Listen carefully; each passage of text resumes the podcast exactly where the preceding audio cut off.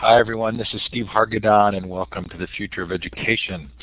It's Thursday, December 3rd, 2009, at least it is in the U.S. And our guest tonight is Curtis Bonk and the topic is The World is Open. So Curtis, welcome. Sure glad to have you here. The world is indeed open and uh, by the end of tonight maybe you'll get a global view. well, I hope that traveling man's been with me all around the world, so he knows the world's uh, open. So I can tell tonight is going to be fun.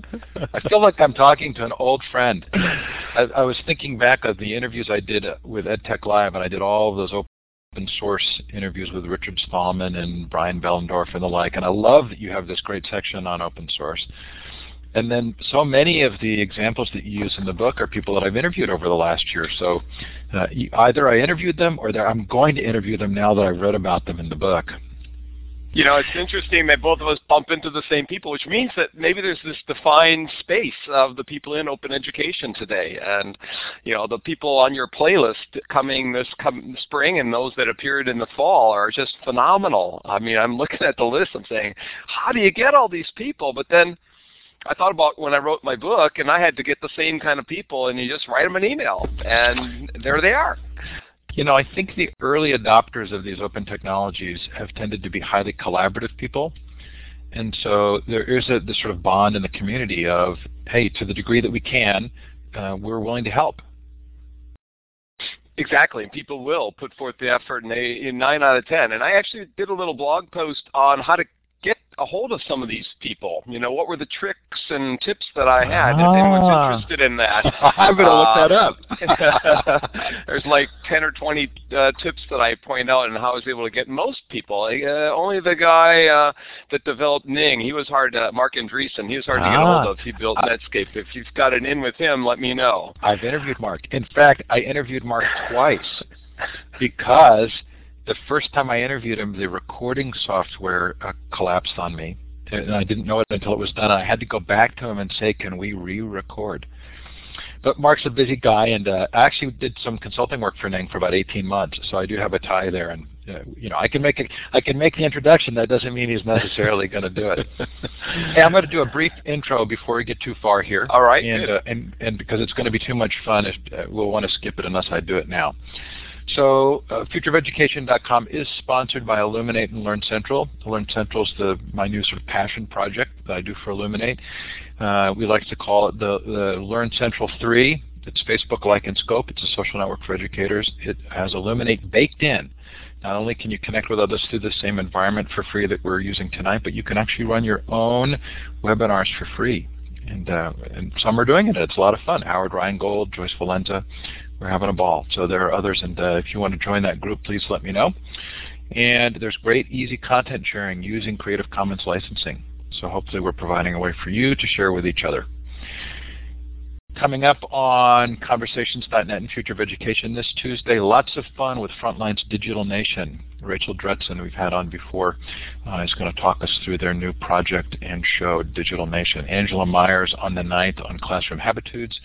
Elizabeth Khanna, whom I don't know, but uh, emailed, who's written a book on virtual schooling.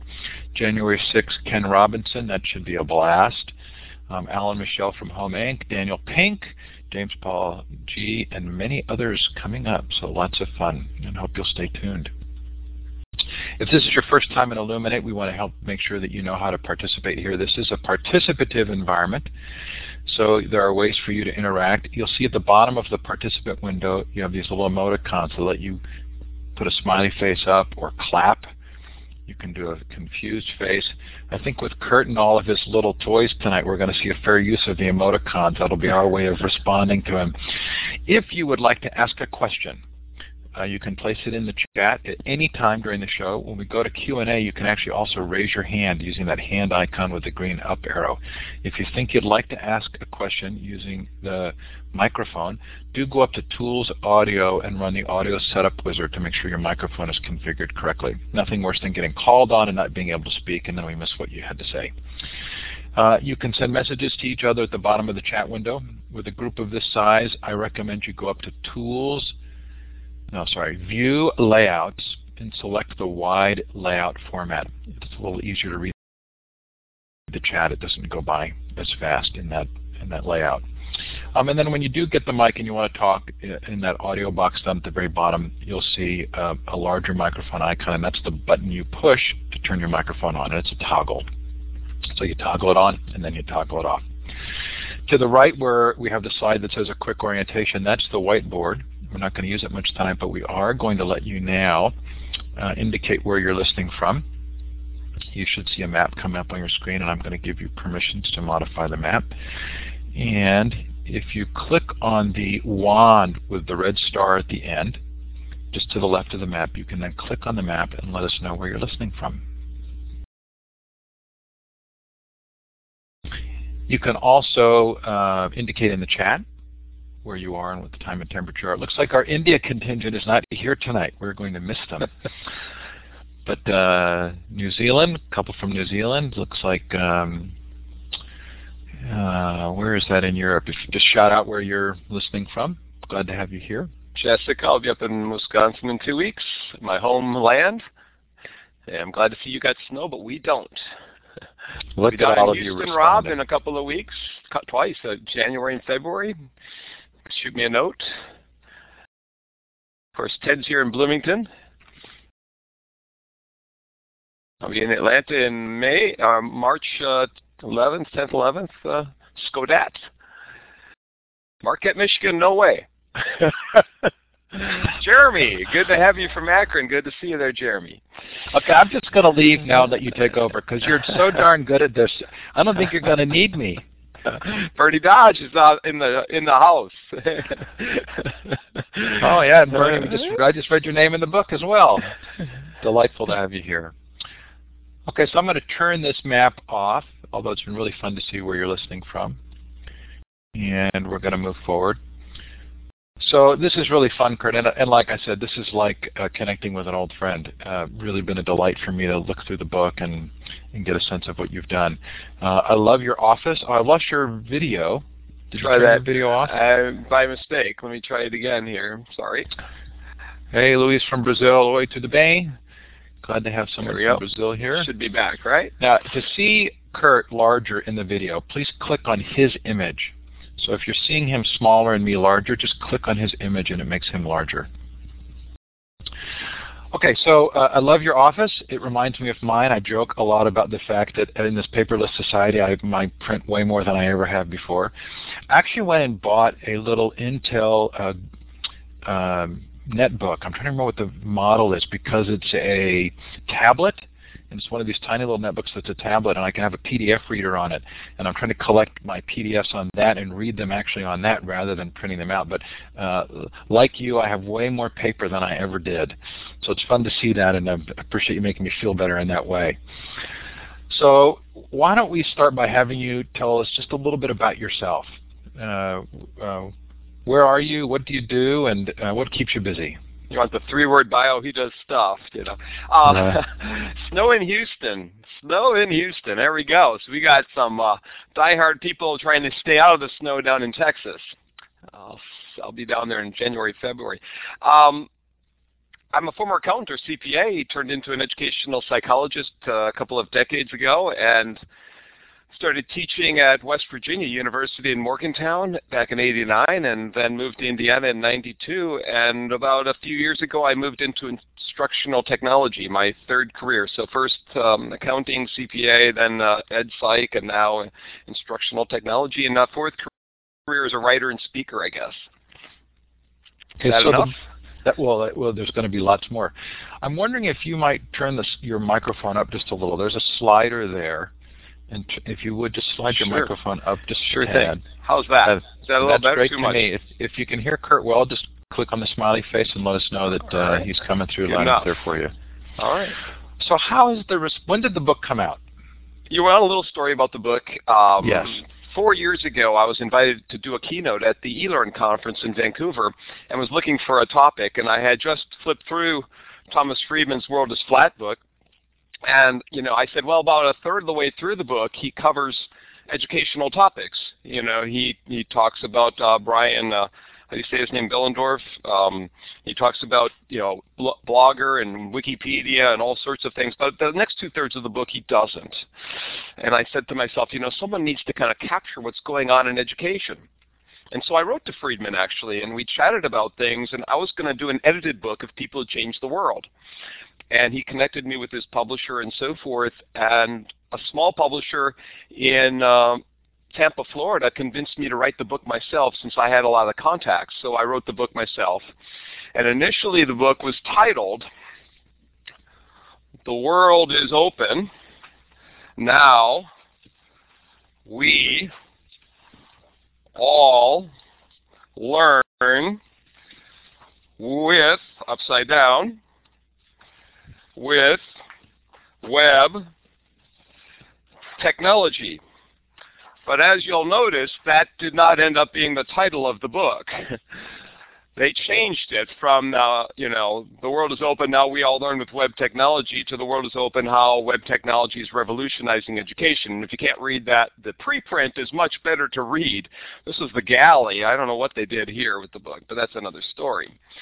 Um, so I, I ended up doing this book, and I ended up writing two books, and there'll be a free book. Um, I'm I had to cut half of the stuff out, and it's going to go to the World is Open website, worldisopen.com website, and uh, already there's a prequel up, a postscript's up, and there'll be a free ebook called The World is More Open, an extension of this book, and it will have the same chapters, the same sequence, just different content because there's so much happening. So um, yeah, just lost your video for some reason. I don't know. You're giving a tour. Okay, that's why. Uh, so there, there's so much happening out there, and that's basically I'm trying to make sense of what's going on in terms of technology. So the We All Learn model stands for 10 openers in education, 10 things that have happened to open up uh, education for anyone. Now anyone can learn anything from anyone else at any time. So that's basic premise. My other book that came out a year ago has more applied. It's more micro. It has 100 strategies for teaching online, which Ted just referred to earlier. It has a model. Do you still see my camera, by the way? Yes, can still see you. In fact, I'll okay. take the web down just so people know that they've seen the site. Yeah. So the other book that came out last summer, Empowering Online Learning, is more of a micro book with 100 activities in it. So there's a micro and a macro, and I think, and it has a model called R2D2, and I wear a Jedi Knight outfit, and I have Star Wars stuff and so forth. But um, so I'm, I'm just trying to find ways that people don't get frustrated or overwhelmed with what all's happening. And so the, the premise, that was the premise, is to point out that learning just doesn't happen in classrooms, that it extends all around the world. And I can learn from rugby players at UCLA and uh, 17-year-olds sailing around the world, and maybe um, I can learn from people who are in nursing homes somewhere, and they can learn from me. So that's that's kind of the basic premise. I'm not out necessarily to reform or restructure schools. I'm more into explaining what's possible.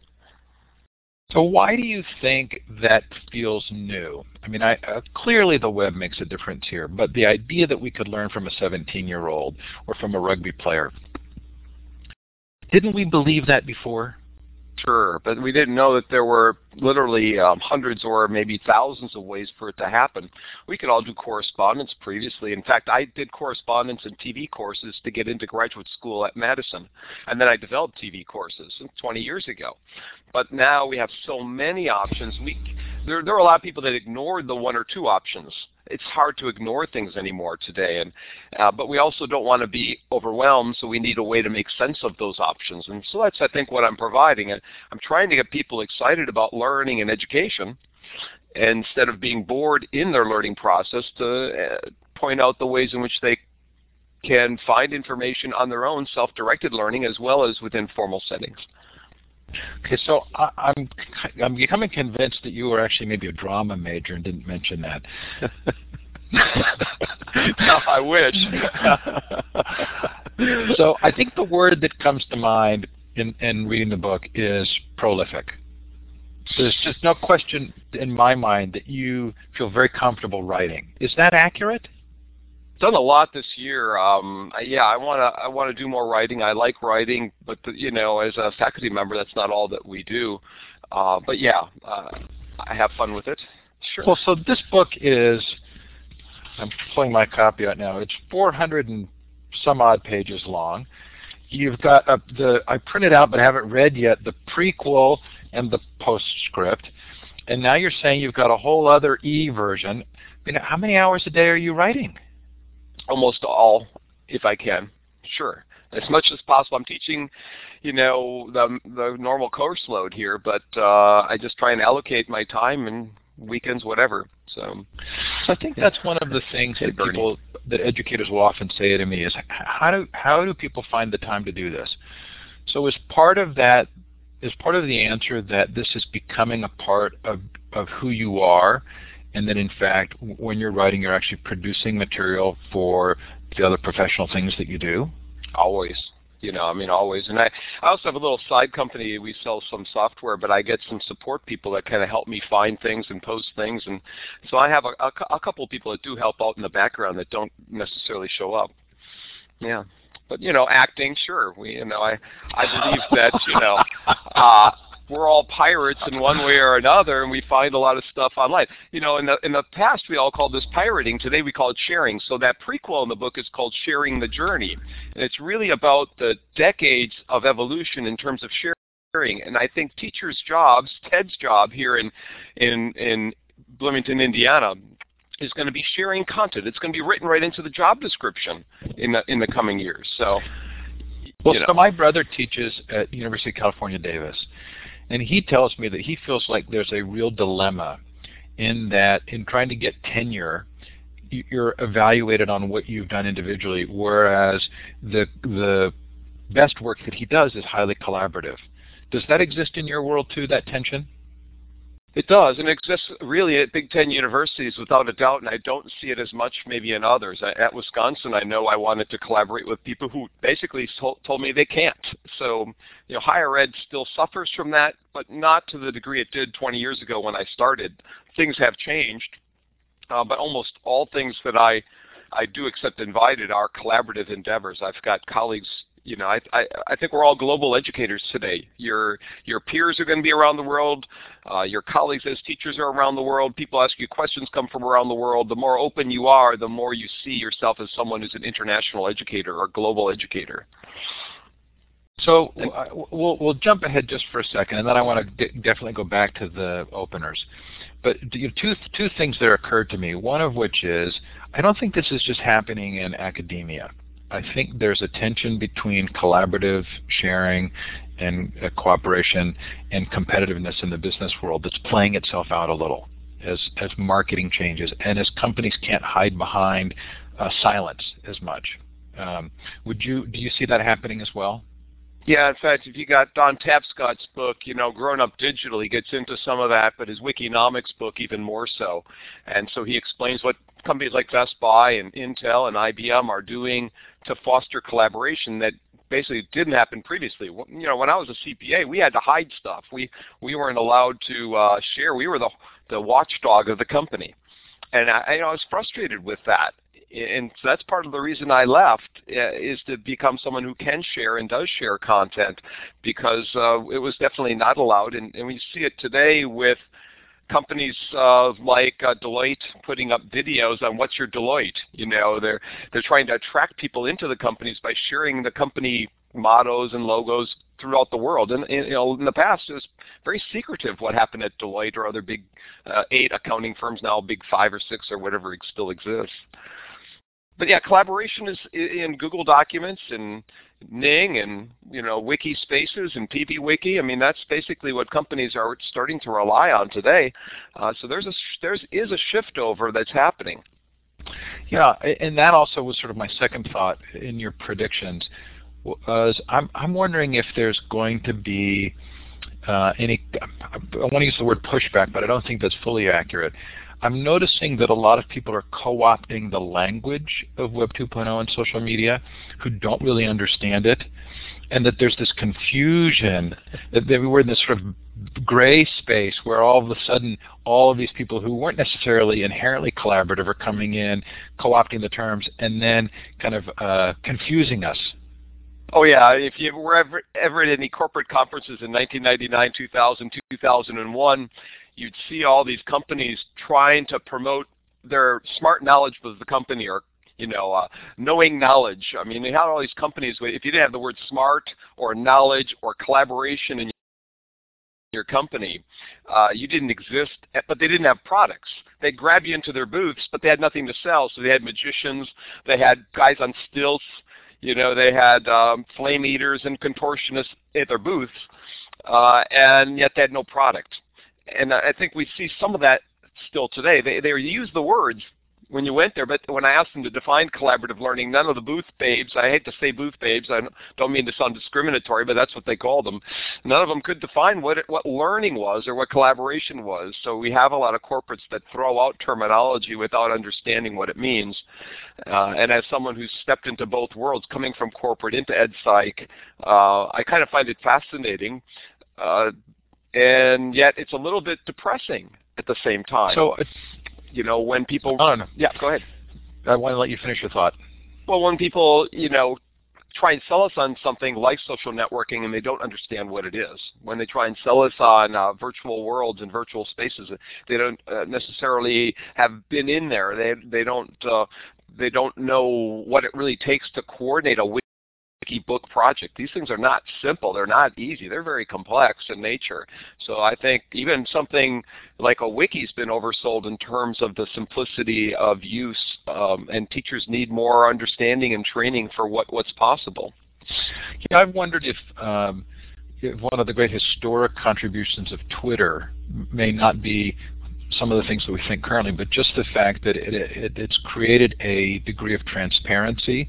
It's kind of like it's broken down the secrecy barriers. That, that um, it's made communication or microblogging so available to the general population that you can't, as Clay Shirky said, you know, you can't get stuck on an airplane and and have it be covered up, or you can't be, you know, um, repressing certain kinds of demonstrations because people will be able to get on Twitter and create some uh, information about that. I'm just fascinated to think about uh, what's going to happen there. In fact, that's the genesis of the conversations.net uh, interview series that's starting up for me now, which is just looking at how these technologies impact beyond education, just culture and society. Okay, so let's go. And I'll, I'll just briefly comment on that. In the ebook extension, I talk about Iran and what happened with Twitter and and all the social networking tools they had and text messaging to form groups and to rally against uh, what they thought were unjust uh, politics that, uh, and, and, an unjust election. So, um, and I see Ted's talking about the use of Moodle. So uh, there is a story about Moodle in the book. Um, so Moodle. I get yeah, it. yeah. Uh, so you know, Martin, Martin uh, is a friend of mine. Martin's self-trained in the Outback, the guy who developed Moodle, the Moodle man.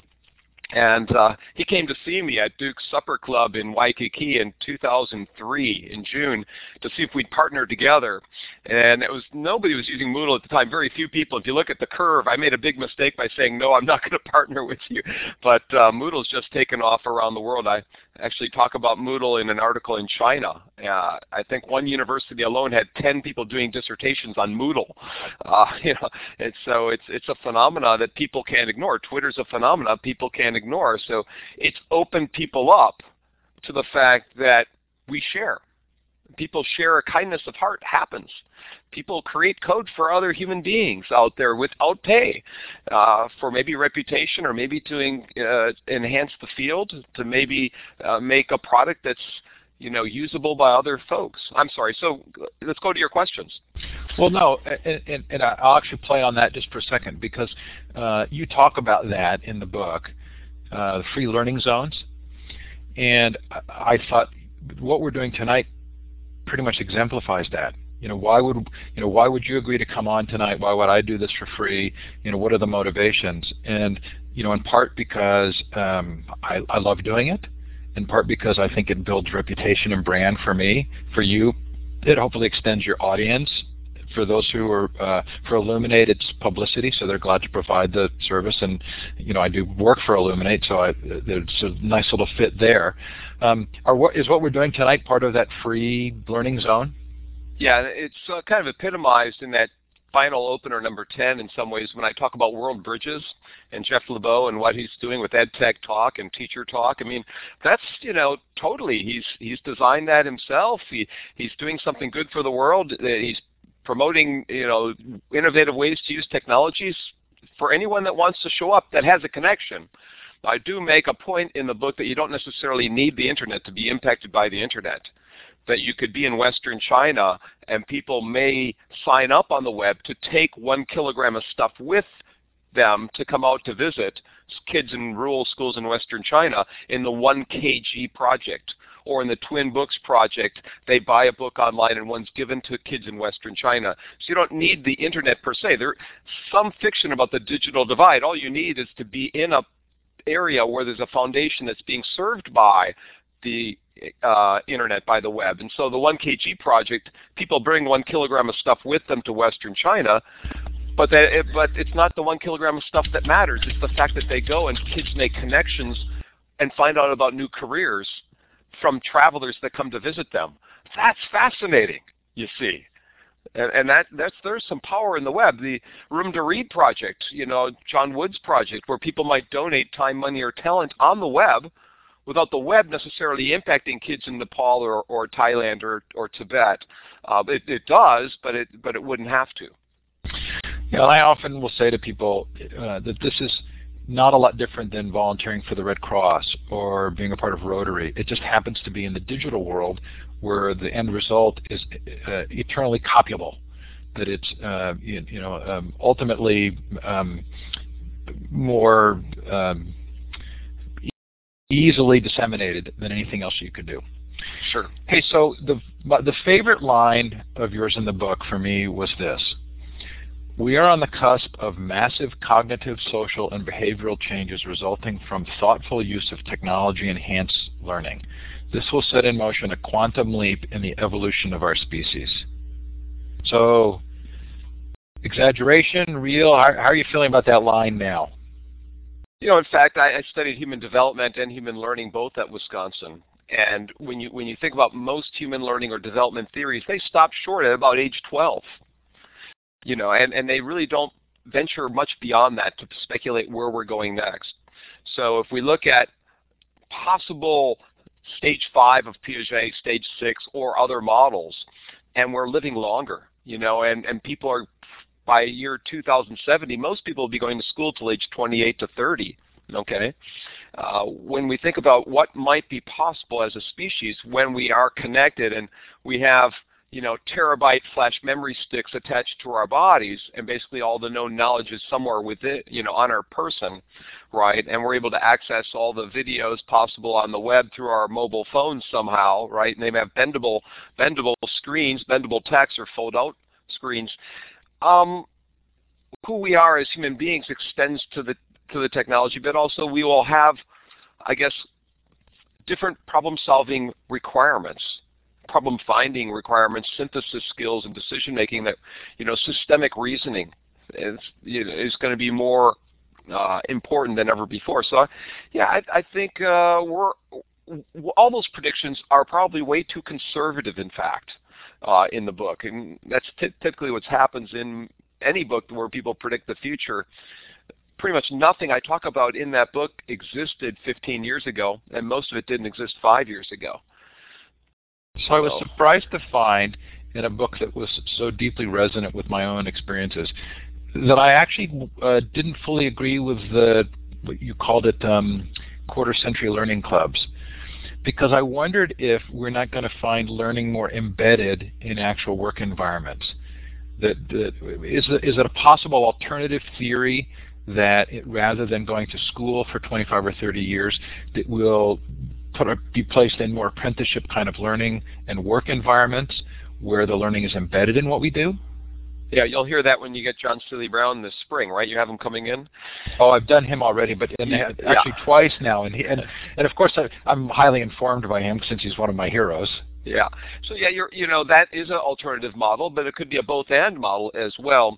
You know, we will see this century become named. I think uh, during the latter half of this century, they'll call it the learning century which means uh, both formal learning will expand in many ways, access and so forth, and uh, who your colleagues are as you grow up, uh, who your peers are will expand well beyond your neighborhood. But at the same time, embedded learning within a work setting, of, you know, of course, whether we're wearing lens goggles to repair helicopters and airplanes, or we're getting just on uh, in time on demand kinds of learning as a, you know, an accountant, a marketing agent, or what, whatever we might happen as a job.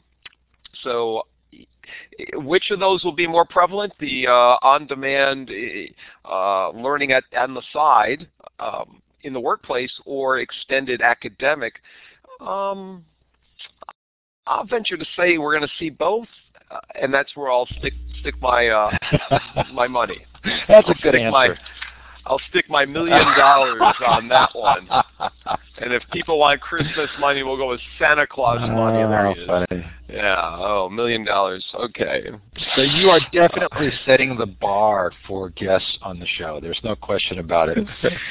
hey, well, I thought of a couple of other things. In with we'll, we'll stick with the predictions just for a moment. Yeah. Uh, one of which was sort of a rise in entrepreneurship. Are you seeing that same trend of kind of the mini factory model of the ability to position yourself in the long tail somewhere and become productive in a way that wasn't possible 10, 15 years ago? Personally, you're asking?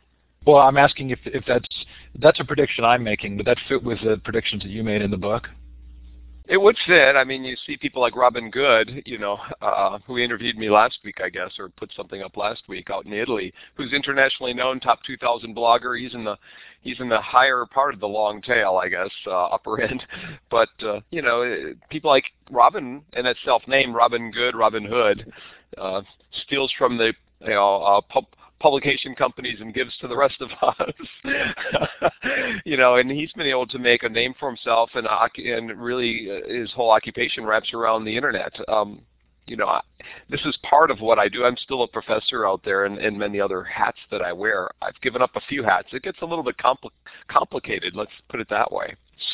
The other trend that occurred to me, and, and maybe I missed it or um, or maybe it was just in a different realm, was the sort of the change in innovation where there's this sort of uh, really rapid capability, like tonight, where we're seeing everybody in the chat and you and I talking, where the dissemination of ideas and the sharing of ideas is just happening so fast. And it seems to me it's speeding up the process both of technological and of social change.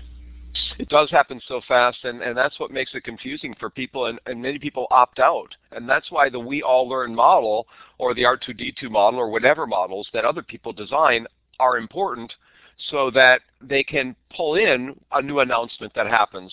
Whether there's a new way to search through Google Books, which the HathiTrust announced last week, right? Or Larry Sanger announced a new website for kids' uh, videos, um, something Watch TV or something like that. So anyways, you find all these new you know, Larry Sanger built Wikipedia, or his initial designer of, of Wikipedia with Jimmy Wales. Jimmy Wales, by the way, dropped out of Indiana to create Wikipedia. So I tell my students, oh. drop out and make a name for yourself. But um, Hey, where was uh, Marc so, yeah. Andreessen? He was at Illinois. He's a oh, Wisconsin oh, guy, uh, grown up in Wisconsin and born in Iowa, uh, grew up in Wisconsin, and then went to Illinois for his uh, his degrees. Yeah. Okay, so well, let's get back to the 10 trends. Uh, uh, now we're halfway through the interview and we're just starting. Um, I kind of I loved it that you used the Vicki Davis story, and I'll tell it, it, it, early on in the book because I think it uh, captured a little bit of the fear that even you could have in this environment. In part, you know, if everything that we do is watched. So, do you want to tell that story briefly and kind of comment on how it relates to what you're talking about? Yeah, on Monday one week, I went to Washington, D.C. to do a talk. Maybe it was Sunday night, gave a talk, flew home, and then was back in D.C. a day and a half later on Wednesday and had to give more talks. And my friend Nan picks me up downtown and takes me to Northern Virginia Community College to do talks for her faculty at the end of doing some talks for a, an assistive uh, technologies conference or a special education conference and I'm, I'm giving a talk to the faculty, and as it ended, immediately I looked behind me, and my students were on the screen right behind me for my class was starting. I'm in Virginia, they're in Indiana, video conferencing full motion, so I did my class. next morning I got on a plane to go back home to Indiana, realizing full well on Friday I was going to Atlanta for four talks that I wasn't ready for. I gave three. I was exhausted after three. I had new shoes on. I went to take a break. We got a 10 minute break. I came back and there's nobody in the room. It's dead. I mean, maybe three, four people. And this woman walks up to the front and she says, Curt, can I web stream you? Can I, can I stream you? And I said, what's you stream? And she said, "Well, I put this little webcam up, and I, you know, and and there you are. I'm I, I'm showcasing you to the world." And I have a little webcam, so she puts a little webcam up there, and you know, and there I am. I go, "Well, that could be a billion people watching, so sure." You know, I was dead tired, and I got a lot of energy. I didn't have many props left to kind of throw at the audience at the time, so I thought this was great. And she said, "Let me let me Twitter you and blog post you." And I said, "What's your name?" She says, "Cool Cat Teacher." And I said, "Oh my God, not Cool Cat Teacher." And sure enough, up comes Bernie Dodge asking a question within seconds. And um, thank you, Bernie, for doing that. And and then my student Jennifer Maddrell says, uh, "Tell Curt." And Jennifer does EdTech Talk uh, with uh, Jeff Lebow at uh, at World Bridges and she says, we're in New York City, and we've got, I don't know, 100 people in the audience here, and we're watching the Ustream. We're Ustreaming the Ustream. So I had three people in Atlanta, maybe five, you know, and I got 100 people 600, 700, 800 miles away watching live at another conference. So I said, you know, this is phenomenal, you know. And so I thought, how about we have live ed instead of you know farm aid or live aid? We have live ed, and we get people from around the world on UStream, and we're all around the world educating each other on the fly as we go. Anyhow, uh, when you combine Twitter, blog posting, Ustream, you know, uh, and my PowerPoint presentation and whatnot, all at one crack. I mean, it's uh, and and you think about the previous days where I was giving talks and and uh, it was it was pretty amazing week, and that happens all the time. I think what I liked about it was that you communicated both you know some of the fear of that, which is I'm not really fully prepared, and you know, at the worst possible moment, someone wants to stream me out to the web, and like, then, like you coming with uh, the flu, right? You know, right. You know, so and, and, then the show must go on.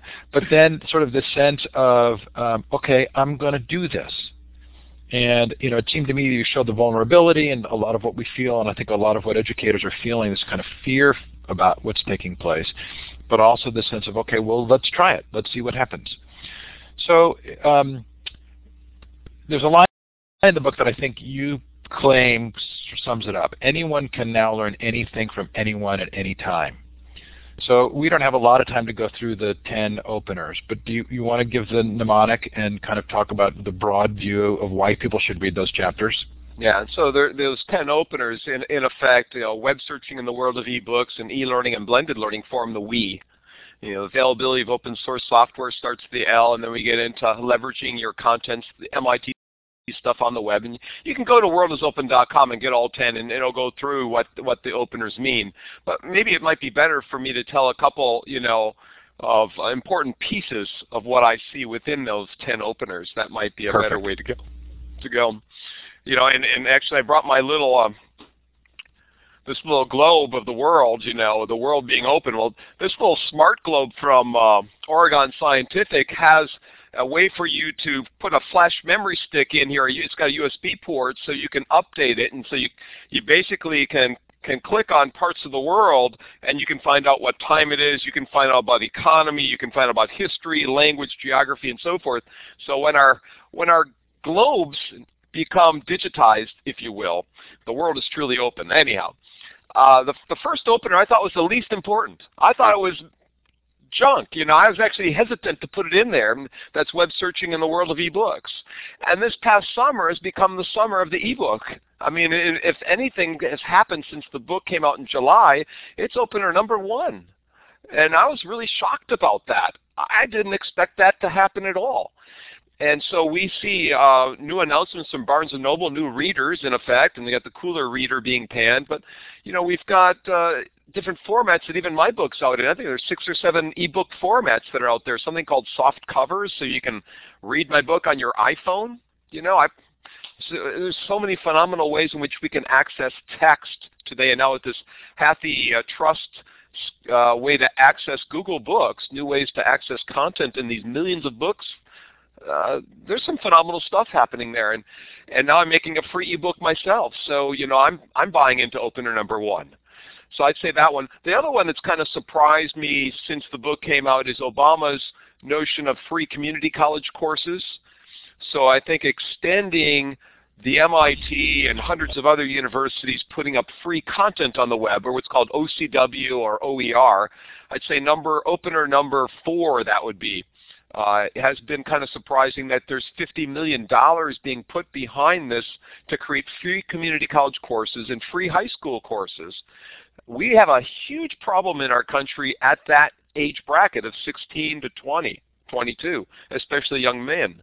If we can get free classes to get kids who are dropping out or thinking of dropping out of high school to get them to finish high school and then to get them a two-year degree, I think that's this is a this is a very smart direction for the country to go, at least to to try something out. I mean, there, it doesn't hurt to, to, to see what's possible here. There's lots of new models combining college and uh, community college and high school in, in uh, North Carolina. I talk about maybe it's in the free book, the Learn to Earn uh, or Learn and Earn, where you have five years of high school and you get a community college degree as a part of that. You know, I think this these kind of models make sense. We have to start thinking about that. So I'd say the fourth opener. I'd say the tenth opener. 10, 10th opener gets us into online language learning. And since I started writing the book, I'd say language learning online. The, the 10th opener is about personalizing learning. So I get into Facebook and MySpace and tutoring online and so forth. But I'd say Live Mocha, people, if you haven't checked out Live Mocha, go to Live Mocha. It was created uh, by the in the Starbucks of Seattle by Shirish Nadkarni, who created some uh, email on the BlackBerry previously. Take a look at Live Mocha. You can teach a language or take a language online. Millions of people since 2007 have signed up to take or teach a language, and there's 160 hours of free content for like 20 some languages. Polish and Hindi and English and Chinese. Uh, Chinese Pod, if you want to learn Chinese, 300,000 people a month download free contents from Chinese Pod podcast, Spanish Pod, Italian Pod, so forth. So these language tools, I'd say number one, number four, and number 10 have kind of taken off during the past couple of years. Number six, which gets us into YouTube and Wikipedia and Slashdot and Digg, so people are students are participating in their own learning. See, Friedman talked about three Ps. He talked about new players from Eastern Bloc countries and India and China, a, a flattened uh, processes, management processes, more uh, less hierarchies, more um, collegiality, and he talked about um, new uh, playing, equalized playing field brought on by collaborative technologies so that people in Malaysia can compete with U.S. Well, in education, we have three Ps. We have we have piping or infrastructure, we have pages of content, and we have a participatory culture. These things are converging. And the 10 things, if any one of the 10 happened, any opener had happened, it would be a revolution. The fact that all 10 are happening simultaneously, it's phenomenal you know so i think this will be the learning century as a result. So number number seven number eight number nine number nine gets us into mobile learning which is fascinating as well. And if anyone wants a chapter from the free book that i'm working on i'm happy to send. Just write to curt at worldisopen.com i'll send you some stuff. I'm happy to send out. Uh, we get into collaborative technologies number seven. And so uh, you know, the EPALS projects at the K-12 level or the iEarn projects at the K-12 level. And then we get into virtual worlds and case-based learning. So augmented reality, alternative reality learning at opener number number eight. Uh, so I get into Second Life much more so in the free ebook than I did in, in this book. It's hard to cover. I tell you what, um, Steve, it's it's really hard to address K-12, higher ed, nonprofit, government, military, in one in any one book and and and so and and informal learning on top of that. Um, the fifth opener is important because we get into things like um, let me see if I can just grab a, a, a sample book here. Um, of course you've all seen where in the world is Matt? I talk about Matt Harding and him dancing around the world. If you want a free book this opening up education book is free from MIT it's more academic than mine but it's a it's a nice um, free book that you can get I'm just trying to find one more here. The link. When I came back from Korea on May 20th or 21st, I was in the airport in Indianapolis, and I got this book. And I got home, and I saw they had a website for the book. And Sir David Attenborough had a video explaining the book. And the Public Library of Science had a free article about the book, uh, a science article in depth explaining the missing list link that had been found. The fact that I could learn about this through video, through pictures, through text, through um, all sorts of other links built within their website through scientific articles. In the book, I also talk about the colossal squid. Por information portals is opener number five. This colossal squid was found in Antarctica in February 2007, and it took 14, 15 months for researchers in New Zealand to figure out how to thaw it out. And when they did, they thought it out on Discovery TV and National Geographic so kids in schools could learn about this gigantic squid or the missing link at the same time that scientists do. So you find out it had eyes the size of soccer balls or a translucent body. So I guess what I'm pointing out is number five, portals might seem boring stuff. It's just more content. It's just more, more stacks of stuff, more pages of content. But in fact, when these portals are made interactive, it can be exciting. So those are some of the openers anyhow in the book. E-learning and blended learning is number two. Um, that's really where most of my time is spent is on number two, but the other nine are just as important. And um, if anybody had learned online in 1950, that person would be Time Magazine's Person of the Year. Today we got millions of people learning online and people yawn. So okay, let's let's shift ourselves to sure. the Q and A portion, and we'll do so by uh, I'm going to ask a question for Colleen that uh, that, that's well back in the chat. But if you'd like to ask a question, you can put it in the chat, or you can raise your hand by clicking on the hand with the green up arrow. Michael, you'll be the first if that's what you want to do. Um, and do be sure to have checked your microphone by going to Tools, Audio, Audio Setup to make sure your microphone is set up if you want to ask a, an audio chat or an audio question. So Colleen asks, um, the social network never turns off. No downtime ever well, maybe that wasn't fully a question, but I'll ask the question for that, which is, how do we deal with just the enormous amount of content? Well, that's again paring it, paring it back and looking at the quality. People ask the opposite question, says, is anything worth using? And so at the K-12 level, you might use Curriki. At the uh, higher ed level, you might use Academic Earth, YouTube EDU, CNN and BBC Video, Merlot, M-E-R-L-O-T.org connections, you might constrain yourself to those places that have peer evaluations mapped into them. That will delimit, constrain your search through all this content, and it'll also be addressing the people who ask the quality questions at the same time. Even with that, you're still going to have too much content. So what I try to do is create guides for my class. I'll have 5, 10, 15 articles, and I'll tell people, I, I do what Bernie Dodge, you know, kind of almost WebQuest-like. I'll, I'll say pick any four or five to read for the week. Here are 10 that I'm fine. I'll, I'll constantly switch the 10 every semester. So I, I provide a palette with options. Video options, text options, case A, case B. What the web lets you do, and what I talk about in, um, in my Empowering Online Learning book, is that there are options to everything. There might be a, you know, five or 10 things you like to do, but there'll be five or ten, twenty different options. Okay, so Angelica, I'm going to give you the mic. To turn your mic on, you click on the larger microphone button in the audio box. Please feel free to do that and ask your question. Hello, can you hear me? Yes, we can. Great. Um, my name is Angelica Tork, and I am a student of Dr. Aaron Doerings at the University of Minnesota um, in the Learning Technologies program. In one of Dr. Doering's classes, we're learning about the differences between the learning sciences and um, instructional design. Uh, Dr. Bonk, where do you stand on that issue? Do you consider yourself a learning scientist or an instructional designer? Well, well my calendar's out, out here, and I'll be in Minneapolis there uh, February 2nd, and Dr. Deering will be on a panel with me. So why don't you join us and uh, and uh, um, and I'll give you your million dollars for asking a qu good question. Uh, I think what you are is fishing for an answer. uh, I, I, I see myself more I was in learning sciences when learning sciences wasn't cool. I think learning science people are too constrained.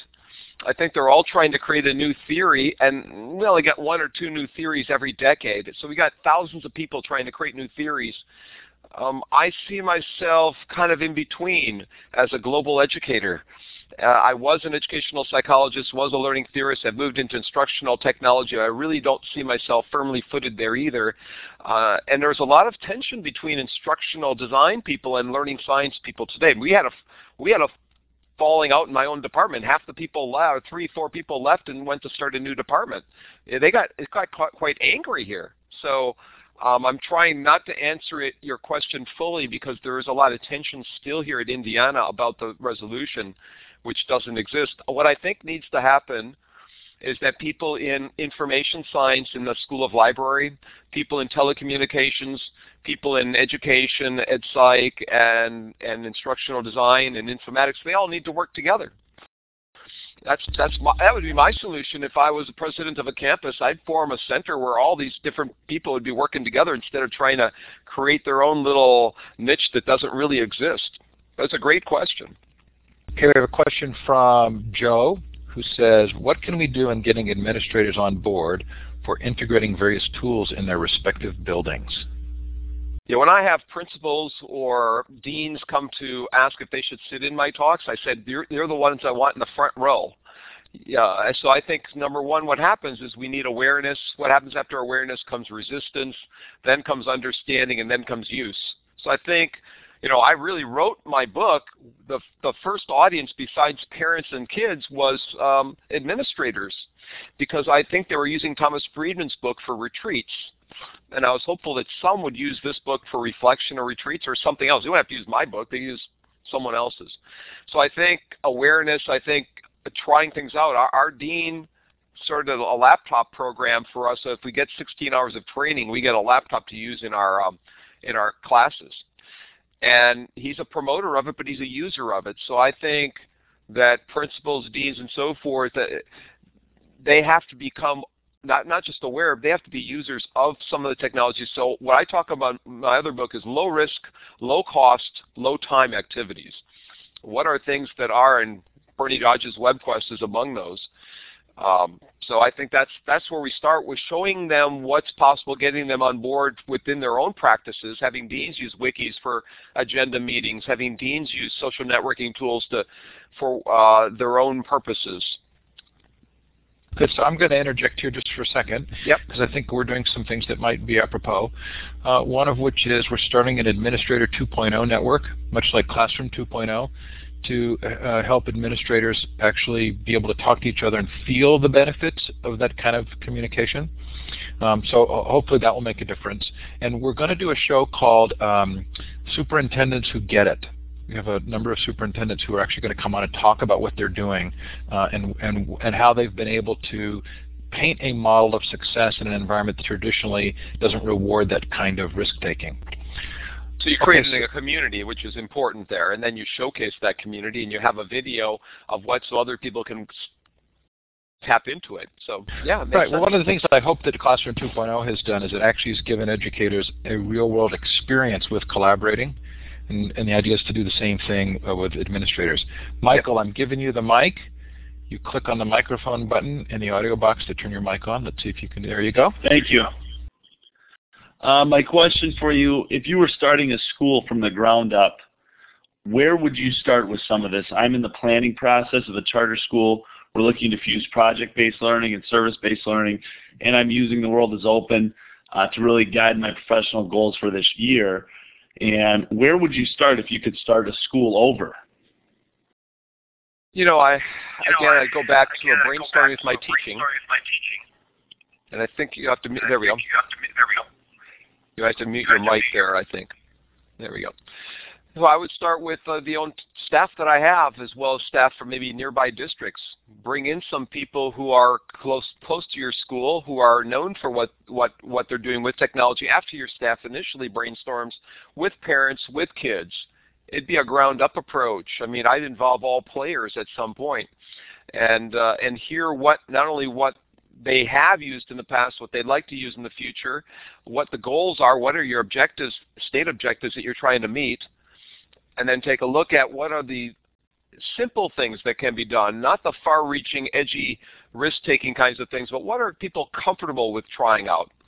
And you know, if you can get people in their comfort zones and pushing a little bit beyond that, one or two new things, and the things that you know naturally that are fairly simple to do today. And I wrote a paper on this.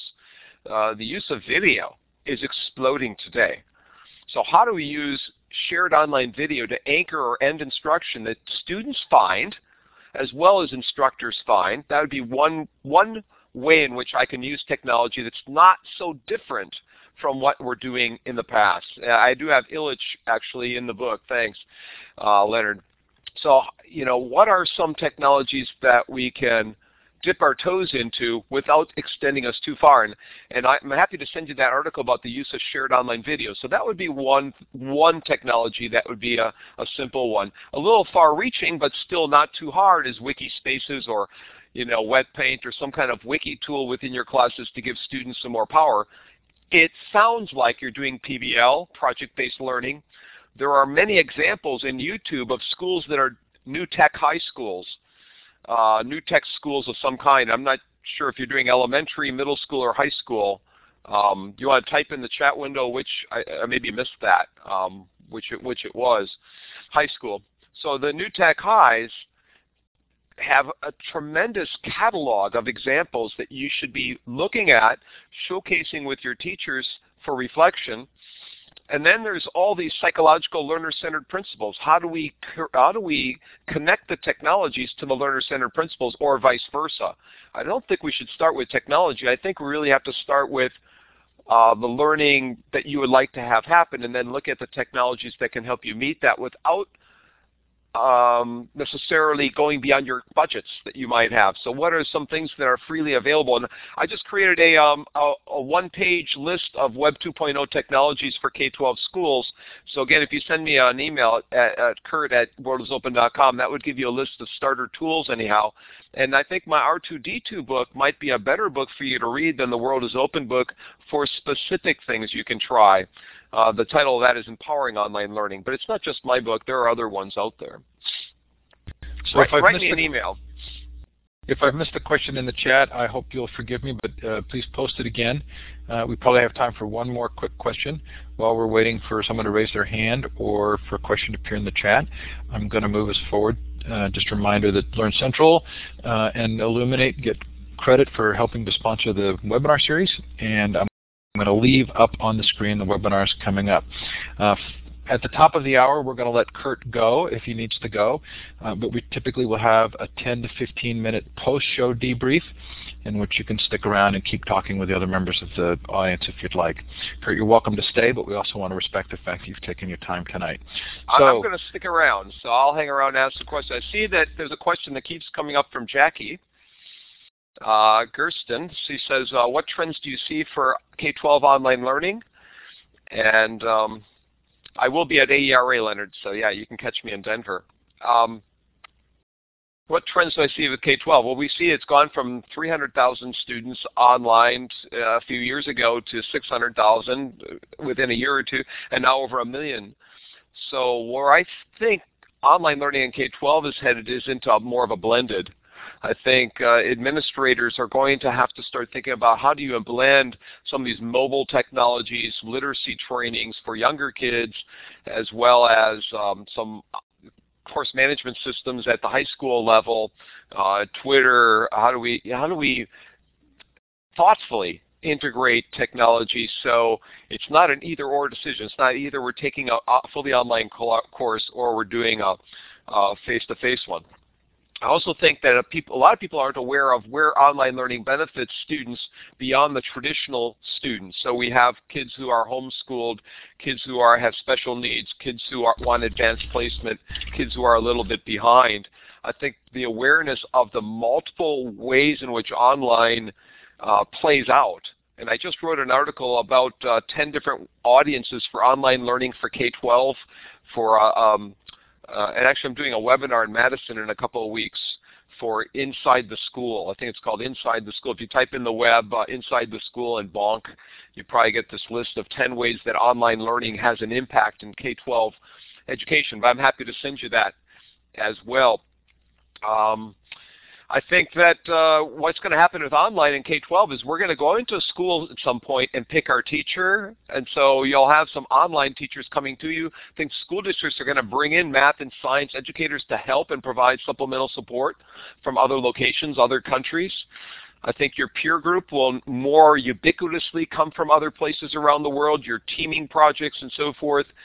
Um, it won't just be the kids down the street, although that, that will also happen. So I know I didn't even touch an answer there, but okay, so, so we much. are at, we're at the top of the hour. If you've budgeted an hour and you need to go, please feel free to go. Uh, do know that when you leave, automatically in your browser will pop up a survey, and we'd appreciate if you'd fill that out. Just let us know how you thought the session went, and if there's anything that you'd like us to be working on that we're not. Thanks for coming tonight. It does sound like Curt's going to stick around, so we will move right into the post-show. There were a couple of questions that I think came by in the chat. I wasn't sure you saw. One, I think, was for you. Asking Deb is asking, are you into science fiction too? yeah, uh, I've got my Star Wars stuff, and you know, most of my uh, costuming when I am on the road uh, is usually science fiction. Sure, I love science fiction movies and books, and sure, but um, I don't have really have time to to read books, so I listen to books in my car, and most of those that I actually get a chance to listen to are you know the the ones that are nonfiction books unfortunately. So chris anderson's free book and things of that nature you know i might. So i really loved free but I had one kind of issue with it, which was I wasn't sure it was actually a new story. I felt like this is the same story. It's just that what we are capable of giving away now is so much greater because it's digital. It's cheaper to produce and cheaper to transmit. But in fact, I sort of felt like it was still part and parcel of the fact that we've given away, and he, even gives examples of ways in which things have been given away in order to provide other services. So did you have, did, how did you respond to that? Because I sort of felt like, well, this is really fascinating, but I'm not sure it's a news story. Yeah, well, I found it problematic that when I talked to him a year ago, and I wrote to Chris Anderson to try and interview him for my book, and he said, I, am not dealing with educators, right? This is he flat out told me he's not interested in education, and now I see EDUCAUSE saying he's the guy they need to bring into EDUCAUSE. You know, I'm like, here's a guy who flat out told me in an email he's not interested in education, but educators want to hear from him. This is the, you know, this is just the thing that just bugs me. I mean, and, and he's, he's, he's trying to market himself, as you know. I mean, I don't really think he's I mean, I, I, hate to criticize anyone because he does do a nice synthesis of the types of models that are out there to, provi um, to provide free goods and services to the world. I think he, he, does distill it down into an understandable set of models or concepts, but he doesn't address education to the degree that someone who is really interested in education would.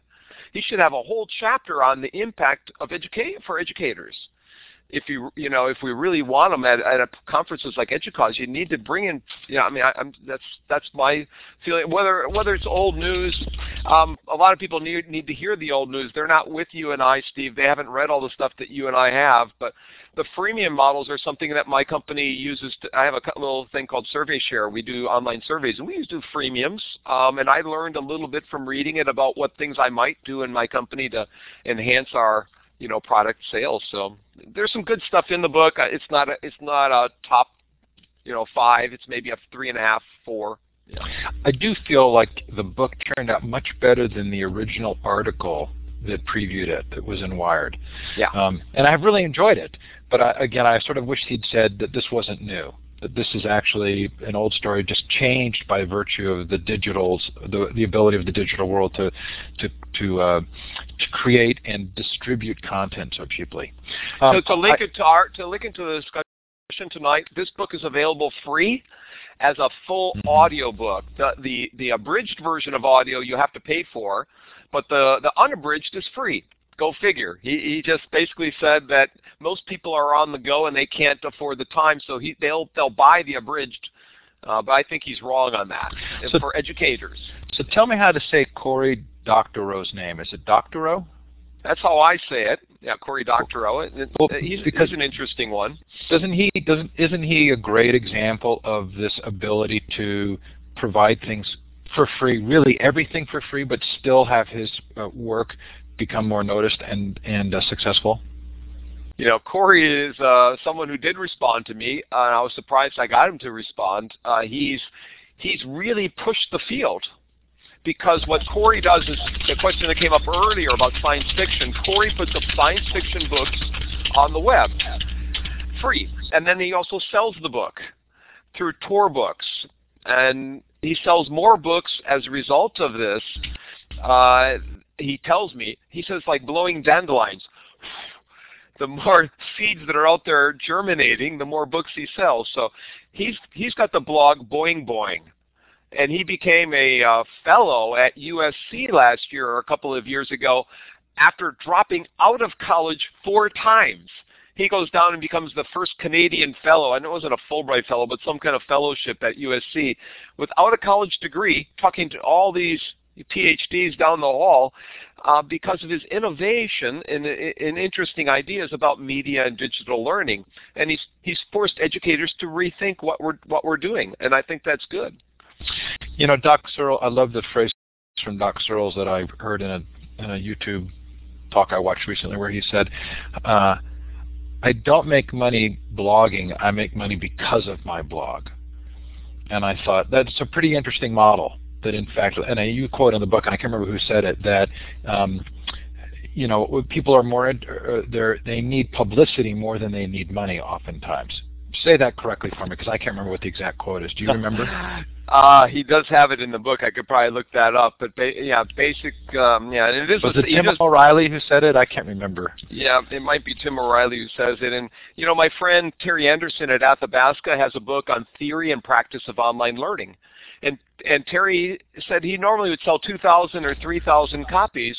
So if you go to the web and type in theory and practice of online learning, you can get a free book.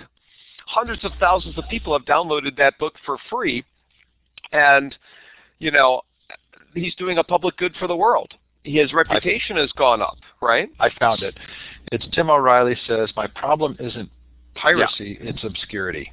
Yeah, yeah, and actually, I talked to O'Reilly about uh, publishing my book, uh, but he did he didn't. But he asked for a copy later, so I don't know if he's read it. But uh, that's I'm a good sign. I hope he does. So. Okay, so this is your time, audience. I want you to, to raise your hand to grab the mic. This is a a little less formal.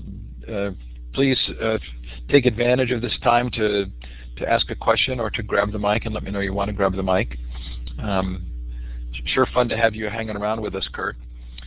Um, Deb also asked another question. She said, how about the top-down approach? How can we get the top-down who are pushing technology down to the classroom, and then you have teachers who would love to have it and use it if we only had lo local support? I'm not sure I fully understand that. Yeah, Deb, well, are you still there? Hey, Deb. You know, I, I think what, what has to happen is a combination. Uh, and Ted, Ted, who's been on here uh, quite a bit asking questions, is part of a program we had here in Indiana from 98 to 2003 for rural teachers throughout southern and central Indiana called TICKIT. And within that project, we went to schools to do training as faculty members at IU. We also did online support. They also came to Indiana to get support, but their superintendents – weren't getting them the technologies that they necessarily needed until we showed up in their school, and that day all of a sudden everything would show up. Uh, the, the, so I, I, oftentimes teachers can ask for it, but uh, until there's actually a moment where they see a dire need need for it, all of a sudden it will it will appear. So I, uh, a partnership has to happen, and it can't be a one-off partnership. It can't be a one-day partnership. It, in our case, it was a year-long partnership. In some cases, two or three years long. And so, you know, that, that was a way in which we involved uh, teachers that would do presentations to their administration at the end. We had teachers who were nervous about using technology in August, and by January they were presenting at state conferences or national conferences how they integrated technology in their classrooms. So I think thoughtful integration, pushing them, having plans. We had you know, them to design a plan of how they're going to integrate, and then we supported them, and we gave, gave them six graduate credits uh, from Indiana during that process. So there was a little bit of a carrot and stick, but there was also a, a lot of support. So it's a, and I'm happy to send you the model, the TICKIT model paper if you're interested in seeing the different components. So it's top-down support as well as bottom-up, as well as in between collegiality across departments. You need all that. It's it's very complex. School reform is never simple. Curt, I'm going to let you read the question from Leonard that's in the chat while I answer one about Indiana and Linux because I was just in Michigan City and um, wanted to report that, that um, the Indiana uh, Open Access Program or the Access Program um, ha has had sort of a, uh, uh, a bump in the road because a lot of the people who were responsible for that at the Department of Ed have, have uh, been um, changed out with the change in administration. But I firmly believe that we're not going to get to ubiquitous computing without open source. I've seen the models. I've seen the you know 80,000 computers in Brazil run by four people and just believe that the cost factor alone in open source is, is huge and tremendous. What's really interesting though is to watch how even with open source there are still the same issues of how do you help educators move to a model of integrating the computer into the classroom. It changes the financial dynamics. It can change some of the, the teaching of what you teach in programming courses, but you still have these issues of helping educators shift to a computer-based classroom. And I think what they've done really sort of brilliantly at Michigan City uh, and in other places where the, that access program was implemented was to make sure that all the teachers in a, in a subject area were all having their classrooms converted at the same time so they could support each other in learning how to revisit their curriculum based on having ubiquitous access to computing. And anybody wants more information on that, please feel free to email me because I can put you in touch with uh, Kevin McGuire at Michigan City. Okay, so do you have an answer for Leonard? Yeah, I have a quick answer for Leonard, and I think he's right. I mean, we have this basic set of concepts that, and principles that people need to think from, and that really is my model in teaching face-to-face -face as well as online that I start with a lot of content on the front end and then I move to PBL on the back end. I, I'm not a firm believer that PBL runs the entire course. Or at least if you run it at the beginning, you have to have a reflection on what you learned at the end and, and tie it into concepts. And so I think if you have some courses with and, and, by the way, there's two, two new universities, University of the People and Peer-to-Peer -peer University, which is taking this free stuff and offering guides within it at peer-to-peer -peer university. It's level level one is putting free stuff on the web, content and stuff. Level two, you have some guidance. Level three, you get courses with degrees. And that's what University of the People is doing. They have 180 students the first semester, 800 instructors. So five instructors for every student. Okay. Uh, they've had a lot of people sign up that want to teach online. But anyhow, I think what's going to happen is we'll have more things like Western Governors University uh, where it's outcomes based. So you'll get credentialed on your basic skill knowledge and then there'll be the self-directed learning pursuits wrapped around that. The exact models are still to be determined, but I think that's where we're going. It's not. It's a guided discovery model. So on the uh, maybe a behavioral guided discovery model. So we have these. And by the way, as a former accountant, more is more if you haven't gotten a sense of that from the books, this is a thick book, more is more. Less is never more. I think it's a cop-out. You know, I, I uh, Bill and Ted's Excellent University. so, you know, I, I, I think he's right that we need to have a core set of knowledge, whether you're learning it from a book or you're learning from a podcast or you're learning from whatever, you do need that conceptual knowledge to, to think from but we're going to have so many ways to push on from that knowledge, to push ahead of that knowledge that's, that we're expanding. Hey, we did a great interview on Tuesday night with Dan Willingham on why students don't like school, and uh, great content in here, great uh, discussion in here about the importance of content knowledge. Um, I also thought it'd be fun to let you know that uh, I did an interview with um, the Not School folks, both from the UK, Gene and Johnny, and with the Michigan folks. Hey. Uh, and that that's up from a couple of weeks ago. So if anybody's interested in that particular program, which is which sort of fits the disrupting class model of emerging technologies solving problems on the fringes, uh, the idea that online learning can really help those who for whom traditional schooling has just not worked at all. Okay, so we've got a couple more minutes before this. This has turned out to be just like the interview. We haven't gotten. We, I feel badly we haven't uh, been able to encourage more people to get on the mic, but we're sure glad you stuck around. Let's take a question or two more, and then we'll wrap it up for the night. Sure glad to have had you here. Let's do some clapping now. I meant to do that earlier. This is me clapping for you, Curt, for your coming on, for for the book, for your obvious huge contributions, your busy travel schedule, and your props and, and sense of drama. How about that? Uh, I'm glad to see we've got we got we got Hope and uh, Fred and Jim and Colleen. Thank you very much, and Benjamin and Bernie and uh, uh, yeah, Aaron. Thanks a lot, everyone. Um, I have a question for you before we go. The Not School. Can you send me that link because I do talk about Not School in it, and Not School's had some. Uh, it's lost some of the leaders in it, so I'm glad to see it's still around. So if you could shoot me that on on email, I'd love to to read what's currently going on with Not School. That would be great. And let me just plug a book from Peter Smith. Peter Smith uh, was the first president of Cal State Monterey Bay. And he's now at Kaplan. He has a book I just endorsed called America's Wasted Talent.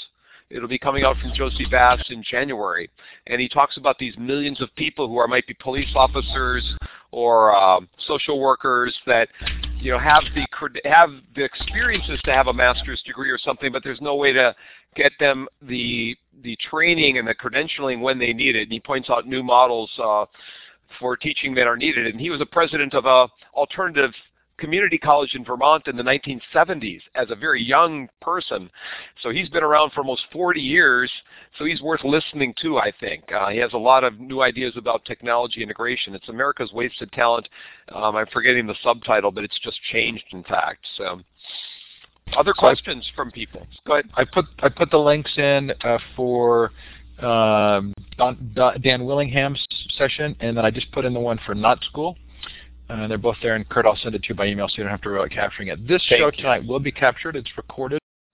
There'll be a link to a full live Elluminate uh, playback, and there's also going to be a link to an audio version for those who Thanks, want to Carol. subscribe to the Future of Education podcast, uh, and also a chat log. So, was did I miss any final questions, or shall we wrap it up here? Oh, uh, Deb, you want to take the mic? I think Jackie's got the link for uh, the Wiley book or Jossey-Bass book from uh, Peter Smith, and uh, so I'll just type his name in here, and then you got the link, so you guys can look it up. So they must have it up. So someone has a Curt, do you- question. Yeah. Curt, do you have any knowledge of any groups that are trying to tap into the elderly population as sources of knowledge?